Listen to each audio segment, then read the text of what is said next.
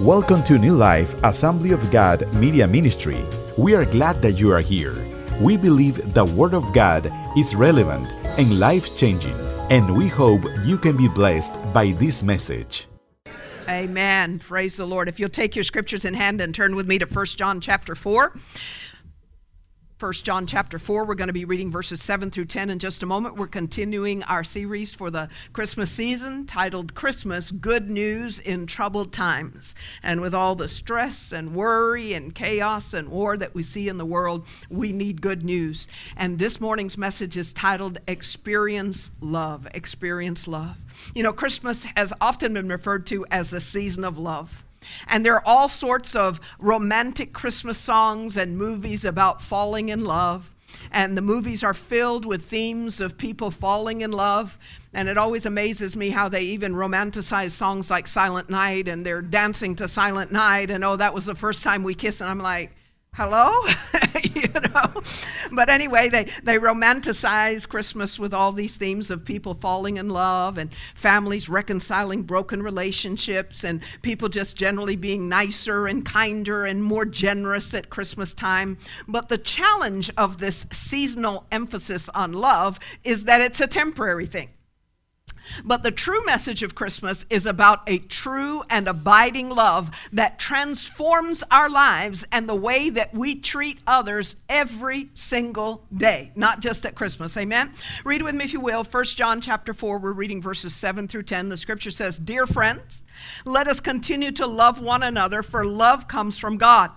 Anyone who loves is a child of God and knows God. But anyone who does not love does not know God, for God is love." God showed how much He loved us by sending His one and only Son into the world so that we might have eternal life through Him. This is real love. Not that we loved God, but that He loved us and sent His Son as a sacrifice to take away our sins. You know, even though this passage may not generally be thought of as a Christmas passage, Verse 9, particularly, is the message of Christmas.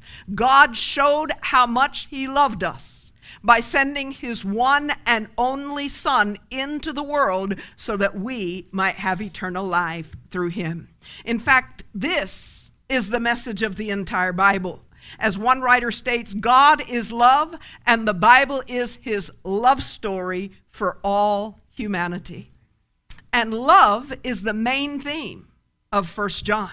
In fact, John uses the word love, loved, loves, and loving 46 times in this short book as he speaks about God's love for us, our love for God, and our love for one another.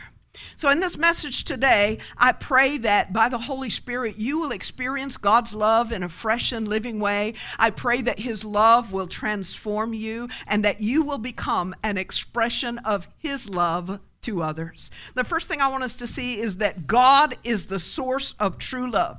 If you're looking for true love anywhere outside of God, you're not going to find it. God is the source of true love, and His love is embodied in Christ. And we need to understand that love is not an emotion. You know, too many people think love is an emotion, and that's why, you know, when they first meet somebody and they fall in love, and then a few years later they fall out of love, maybe not even a few years later, maybe just a few weeks later, who knows. But love is not an emotion, love is actually a person. The, world, the word love is one of the most misused and misunderstood words in the world today. People use the word love in a variety of ways, most of which are self centered. We say, I love you, but what we mean is, I love you when you meet my needs. I love you when you make me happy. I love you when you make me feel good about myself. I love you when we agree. But if we disagree, then you become my enemy. I love you when you go along with what I want. I love you when you please me. Those are many of the ways that we mean the word I love you. But God defines true love for us, and He doesn't just give us a dictionary definition of love. He actually demonstrates what true love is by who He is and by how He acts towards us. Love is a person. God is love. And Jesus personifies the love of God. And his love is selfless. His love is sacrificing. His love is unconditional. It's not, I love you if. He just says, I love you. Amen. His love is unconditional and his love is unchanging. Somebody will say, I love you today, and tomorrow they'll wipe your name off the face of the earth. Amen. Human love changes, but God's love is unchanging. For God, love is not a momentary emotion, it is who He is. God is love. Love is not something that God feels, it is His very nature. He can't be anything other than love. And He showed us how much He loves us by sending His one and only Son into the world to die for us so that we might have eternal life through Him. Just think if love was a feeling, when Jesus agonized in the Garden of Gethsemane, He could have said, You know what? I don't like the way that I feel right now. I don't want to do this. It's too painful. When he hung up on the cross, he could have said, You know, I'm suffering so much. This is too hard. It's too painful. I don't feel like doing this. Then we would all be still hopelessly lost in our sin, headed to an eternity of damnation. But, folks, love is not a feeling. It is who God is. And He did not leave us in our sin, He acted in love to save us. Love does not define God, God defines love. God is the meaning of love. He has always been love and He will always be love. Now, that doesn't mean that He's not also holy and He's righteous and he ju- He's just and He judges sin. But even in the midst of all of that, his love overrides. That's why he made a way for our salvation through the sacrifice of his own son. Because he must judge sin because he's a holy God, he's a righteous God. But his love and his justice met at the cross of Calvary and made a way for us to be forgiven, made a way for us to be saved.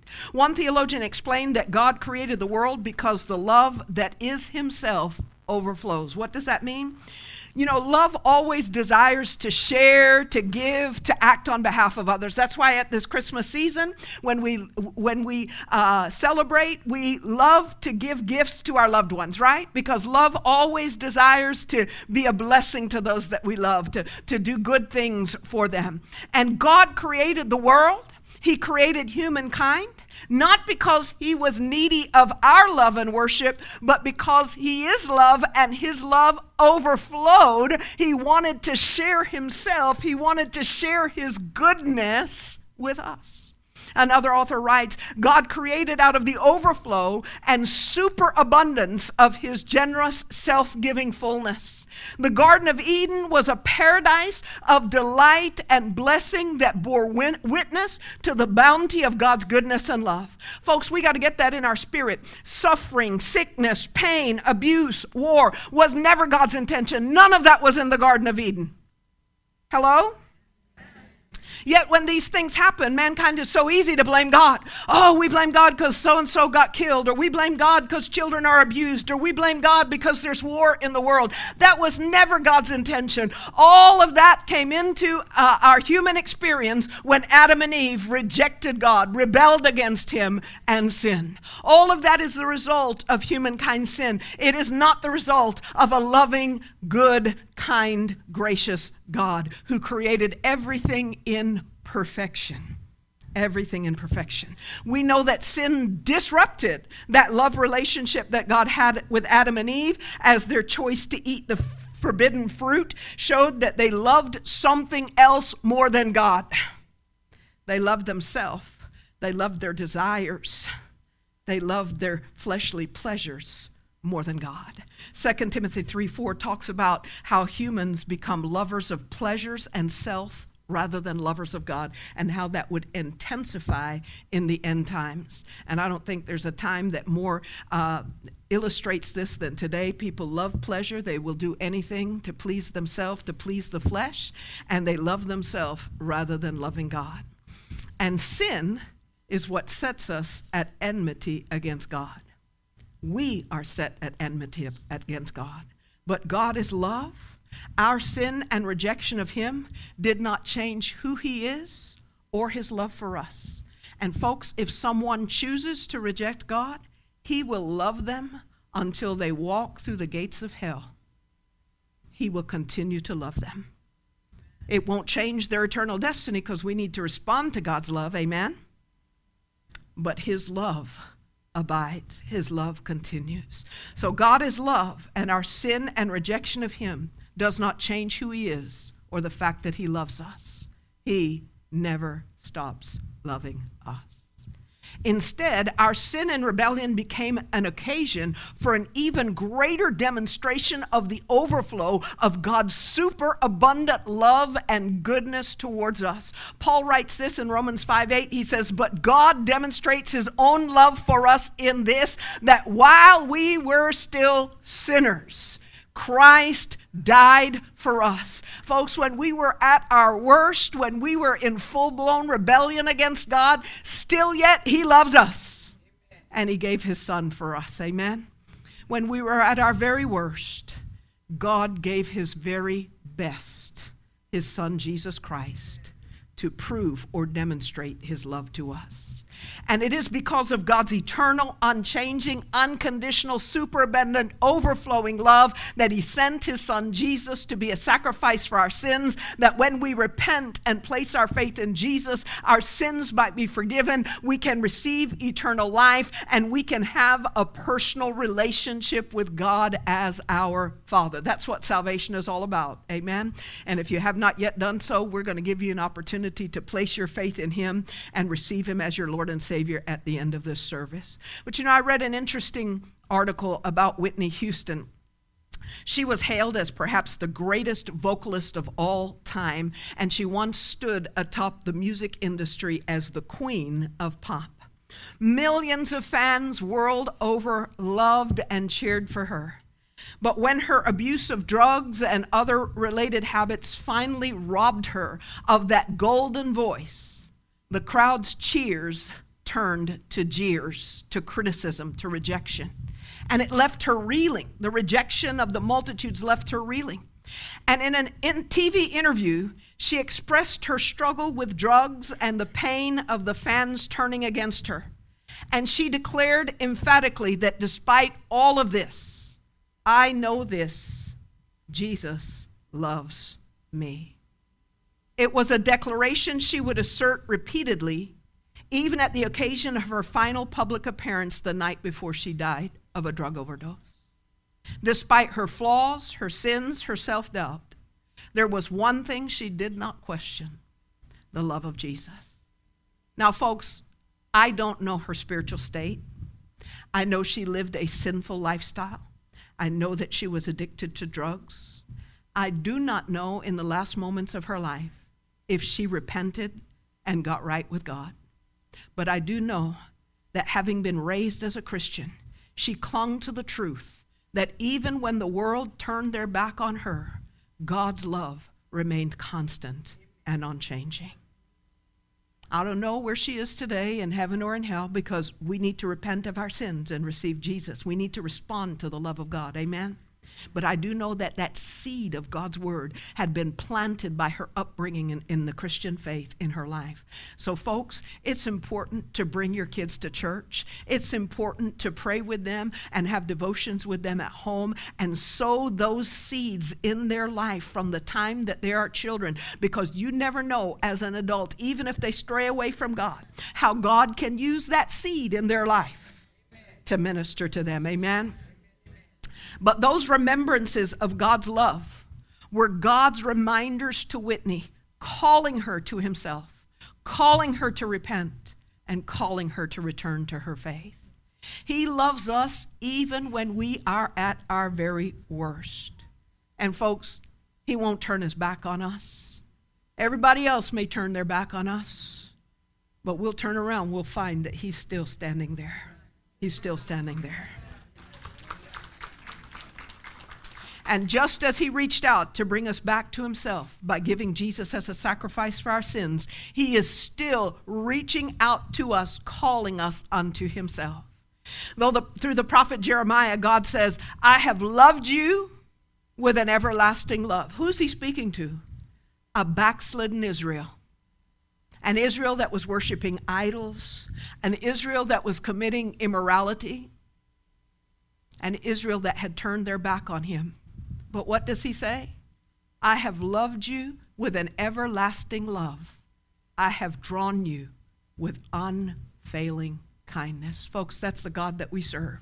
Even when we turn our back on Him, even when we're walking away, even when we're in full rebellion against Him, like Israel, He says, I have loved you with an everlasting love. I have not given up on you. And He still comes with unfailing kindness to draw us unto Himself. Even though we deserve his judgment, his love moves him to kindness towards us to draw us back unto himself. You know, Jesus was kind to the hurting, the suffering, the sinner, the outcast. And it was his loving kindness that drew them unto himself. Let us never blame God for the pain, suffering, and evil in the world that is the work of sin and Satan. But God is love and he draws us unto himself with kindness. God's love is real. God's love is tangible. Folks, you can experience God's love. You can feel God's love. God's love can change your life. His love is tangible. Amen. And it is unchanging. And God's love is active as He pursues us with His kindness. He works in our life to draw us unto Himself. God is drawing all of us with His love this morning. He's drawing those of us who already know Him to a deeper faith and a deeper walk with And He's drawing those who do not yet know Him to come to Him, to experience the forgiveness of sins, to receive His wonderful gift of eternal life, and to enter into a love relationship with Him as our Father and we as His children. The question is will you respond to His love today? Will you receive his love today and repent of your sins and place your faith in him? Because you see, God's love transforms us as we experience Christ. We don't have to try to change ourselves to get us to love God, to get God to love us. Amen? We come to God as we are and accept His love. But when we experience His love, guess what? His love changes us. His love does what we cannot do. We cannot change ourselves. When we experience God's love through a personal relationship with Christ, our life is changed. We were all sinners. We were all in rebellion against God. Like Adam and Eve, when after they sinned, we were running and hiding from God. Because let's get real, when you don't know God, you're on the run from Him. That's why when you witness to people, they try to shut you down. When you try to tell people about Jesus, they say things like, oh, you know, I could never come to church, the ceiling will cave in, or you know, all sorts of things just to get out of the conversation. Why? Because they are running from God because they are in sin. But you know what? Just like God came looking for Adam and Eve in the garden. Remember, God came looking for them, amen, in the Garden of Eden after they had sinned. And He came looking for them not to, you know, chastise them or punish them. Why did He come looking for them? To reconcile them unto Himself. He came looking for them to restore them to right relationship with Him. And folks, He comes looking for us too, not to beat us up, not to punish us, not to chastise us, but He came looking for us through sending His Son Jesus into the world to die on the cross. He was looking for us to say, Look, you messed up. You sinned big time. You deserve judgment, but I love you and I want a different future for you. And I'm giving my own Son to make that possible. And folks, He is still looking for us today. And He's looking for you this morning. You're not here by accident. You're here because He's looking for you, because He loves you. And when we finally realize that He loves us and repent of our sins and place our faith in Him, folks, that's when our life is changed. It is gloriously changed. I read the story of a boy who was a, a really troublesome kid as he was growing up. And he was forever breaking the rules and getting into trouble at school and fights at school and getting into trouble at home. Now, now this kid, he was raised in church. He was raised in a loving and supportive family where they regularly had family devotions and they had times of prayer together. And his father just could not understand the reason that his son was so rebellious. And one day, when his son was upstairs in the bedroom playing with his baseball, which he had been told repeatedly not to do, the boy ended up breaking one of his bedroom windows. Now, this boy was 10 years old at the time, and he certainly knew better. And this, of course, was in the days when parents actually spanked their children. I'm not talking about abuse, I'm just talking about discipline. It wasn't a time when parents actually spanked their children before everybody became politically correct. Hallelujah. I was spanked. I was no worse for the wear. Amen. In fact, I thank God for the discipline that was in my life because it helped me be who I am today. Amen. That's just an extra sermon. There's no extra charge for that. But the Bible does say, spare the rod and spoil the child. Amen. Hallelujah. No, none of this nonsense. I'm going to count to three, honey. And if you don't straight. Hallelujah. I love y'all. And you got to love me too if you want to go to heaven. Amen. But the dad headed upstairs and he took off his belt and the boy knew what was coming. So he bent over next to the bed, and the father said, Son, take this belt. The boy looked at him in shock, and the father knelt down next to the bed. And he said, I want you to give me seven lashes with this belt across my back with all of your might. His son started to cry and said, Dad, I, I, I can't do that. I can't whip you like that. And his father insisted until his son finally gave in and struck him as hard as he could seven times on his back. When the boy was finished, the father used this as a teach- teaching moment and shared how that's what God has done for us in sending Jesus to take the punishment that we deserved. He said, Son, that's how much the Father and Jesus loves us. That one moment deeply touched his son. And from that day forward, the boy was changed. He wasn't perfect, because nobody is, but he didn't keep on walking in rebellion and getting to, in trouble as he had before.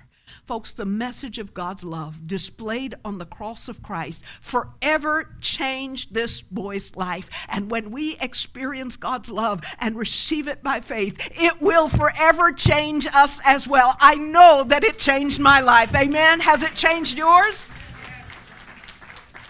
God's love changes us, and it changes us for the better.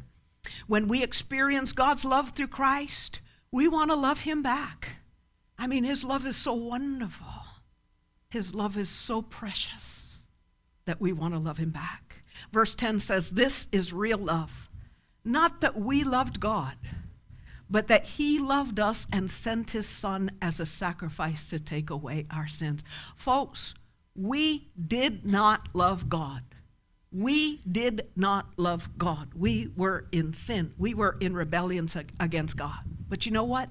He first loved us. He took the initiative. He acted on our behalf. He acted for our good. He acted to save us from our sin.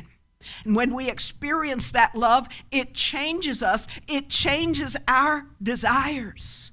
Our love is simply a response to His overflowing love towards us. We, when we experience His love, when we experience His goodness, we just want to give our life back to Him and say, Lord, I just want to please you with all that I am. So our love is simply a response to His overflowing love towards us. Our heart is filled with love for God, and we willingly want to offer ourselves as a living sacrifice to live a life that is pleasing and acceptable to Him.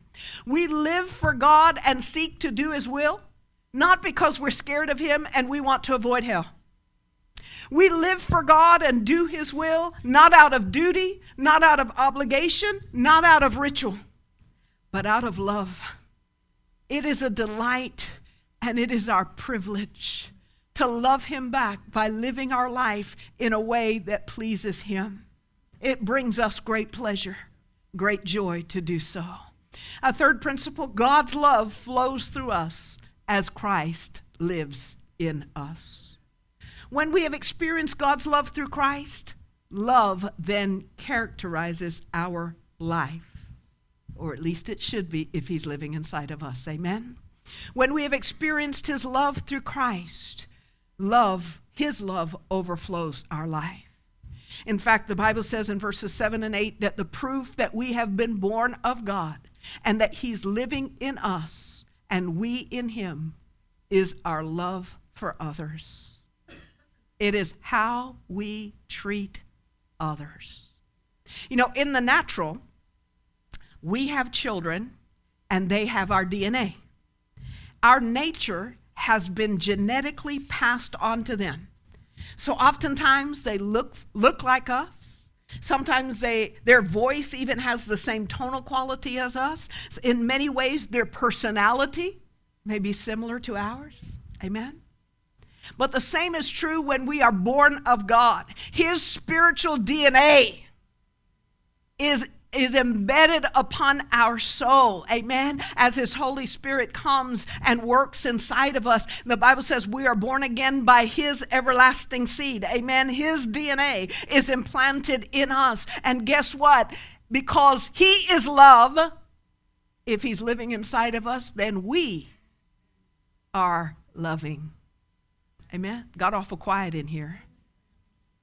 We don't have to try to love his nature is in us. His nature is in us. The fruit of the Spirit, the work of His Holy Spirit in us, the chief fruit of the Spirit is what? Love. Love. And that should characterize our life. Think about that the next time you're sitting in the restaurant and your service is poor and you want to get ready to give the waitress or the waiter a piece of your mind.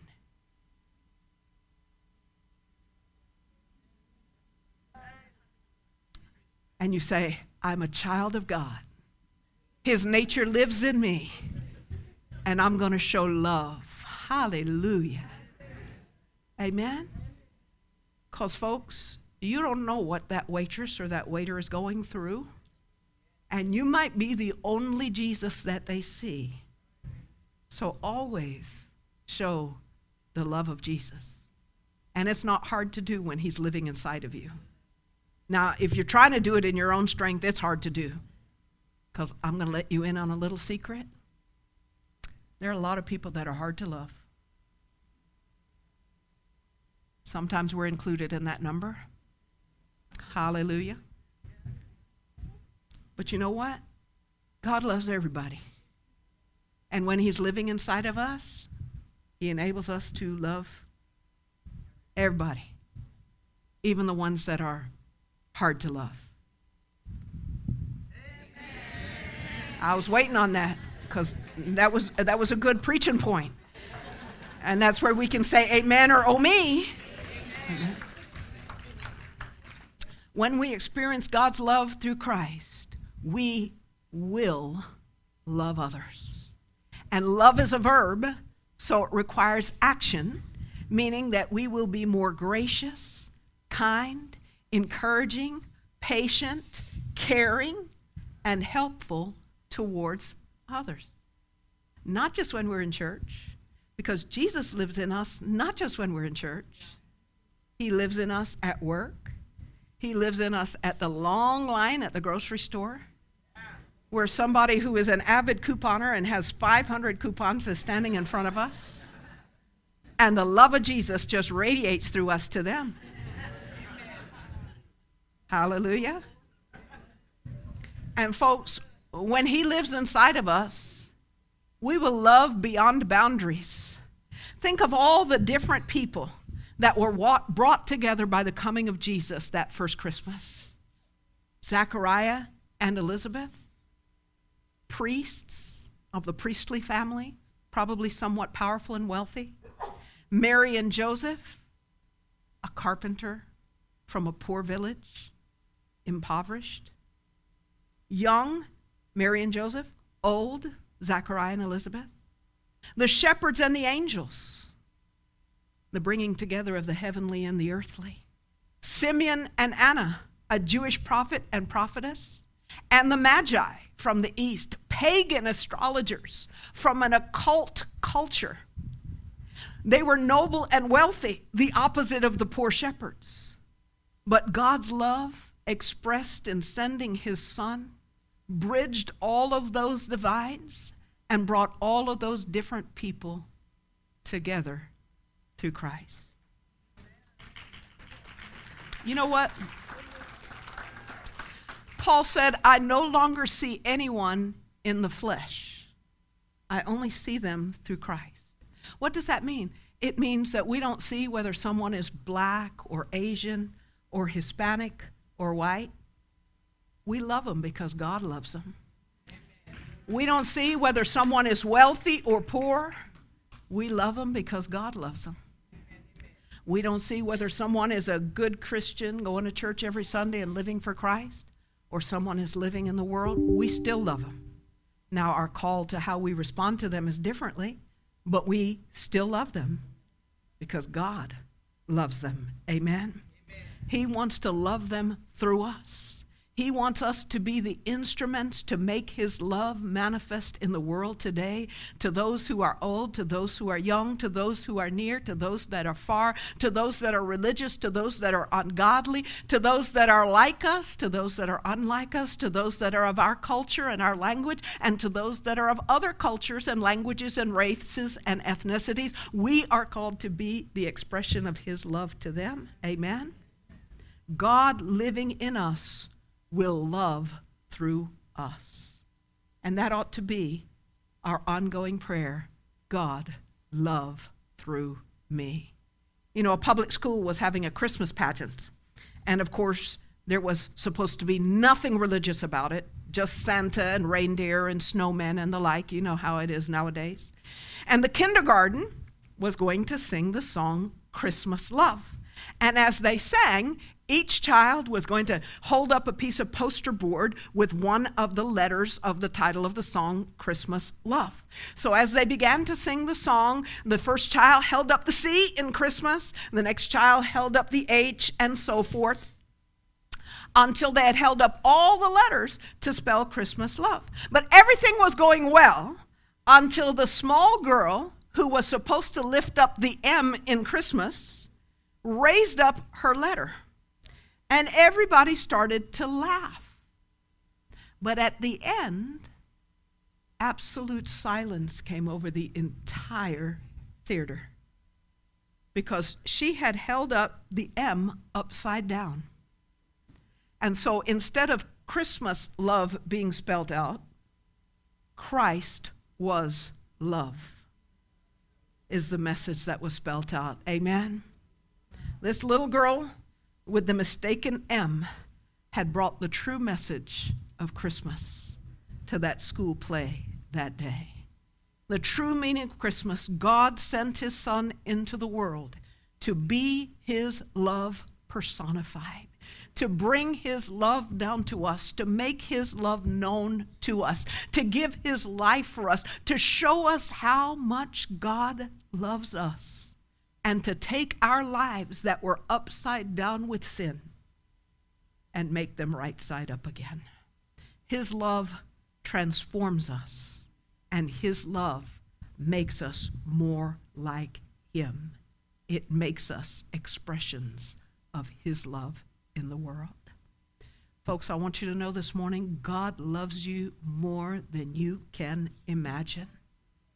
And of those of you who have not yet experienced his love, you are not here by accident this morning. You are here because God loves you and he came looking for you and he drew you here today because he wants a relationship with you. He wants you to be his child and he loves you so much he gave his own son Jesus to die for your sins to make that possible.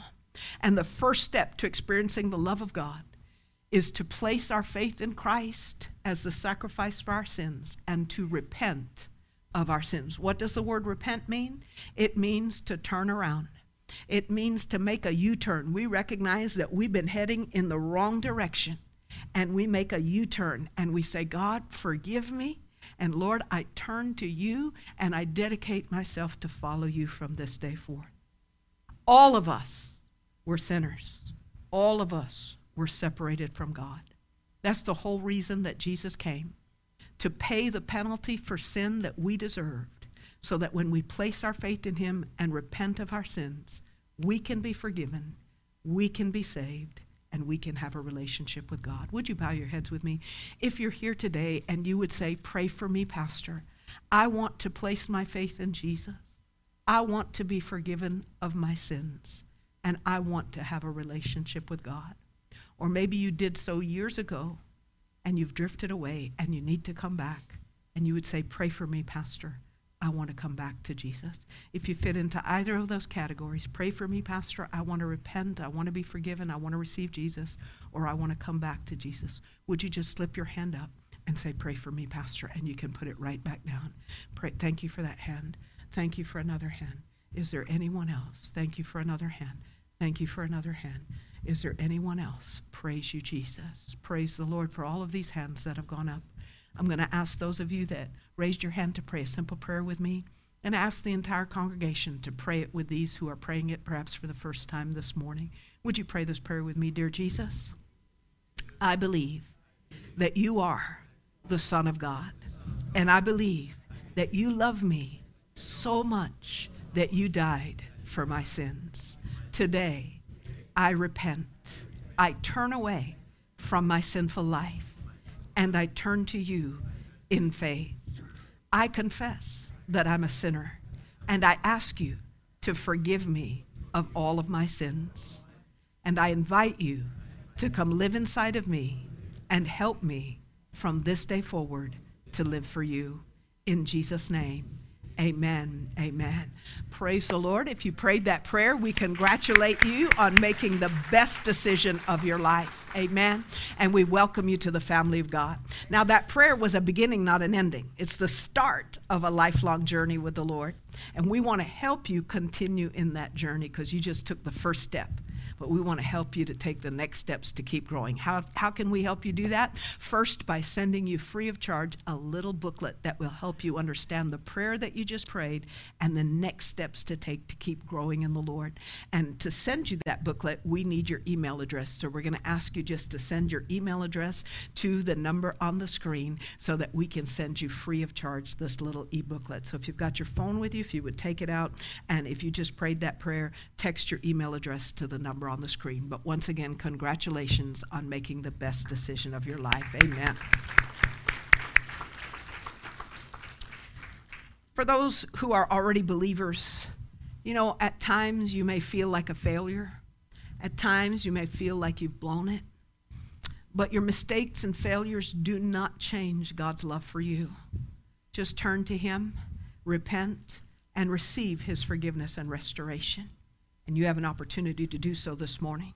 And for all of us who are believers, let's ask God to change us, to make us more like Him, and to love through us so that those who do not yet know Him can experience Him and come to salvation. If that's your heart's desire, would you stand to your feet? Just stand to your feet right where you are and say, God, I want your love to change me. I want to be more like you. I want your love to flow through me to others. Amen. Hallelujah. Uh, what a wonderful response. Let's just take a moment right where you're standing and talk to Jesus and make that commitment to the Lord. Ask Him to change you by His love, to make you more like Him, to love through you. As I pray over us, you have a conversation with Jesus right now. Heavenly Father, I thank you for all of these who have stood to their feet.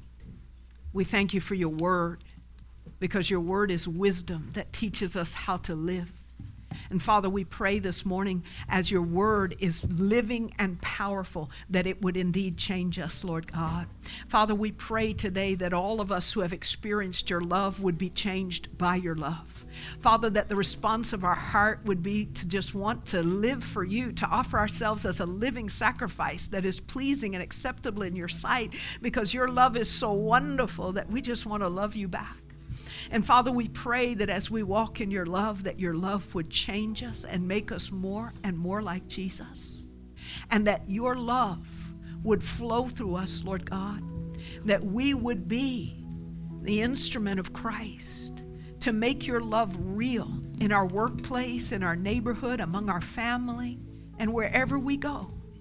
Let our lives be an instrument of your love so that others may come to know you as well. We ask you to do this in us by the work of your Holy Spirit. In Jesus' name we pray. Amen. Amen. Thank you for joining us today. If you were blessed by this message, would you consider giving a gift to help support our ministry? You can text any amount to 954 516 1522. That's 954 516 1522. Thank you, and we hope you will join us again.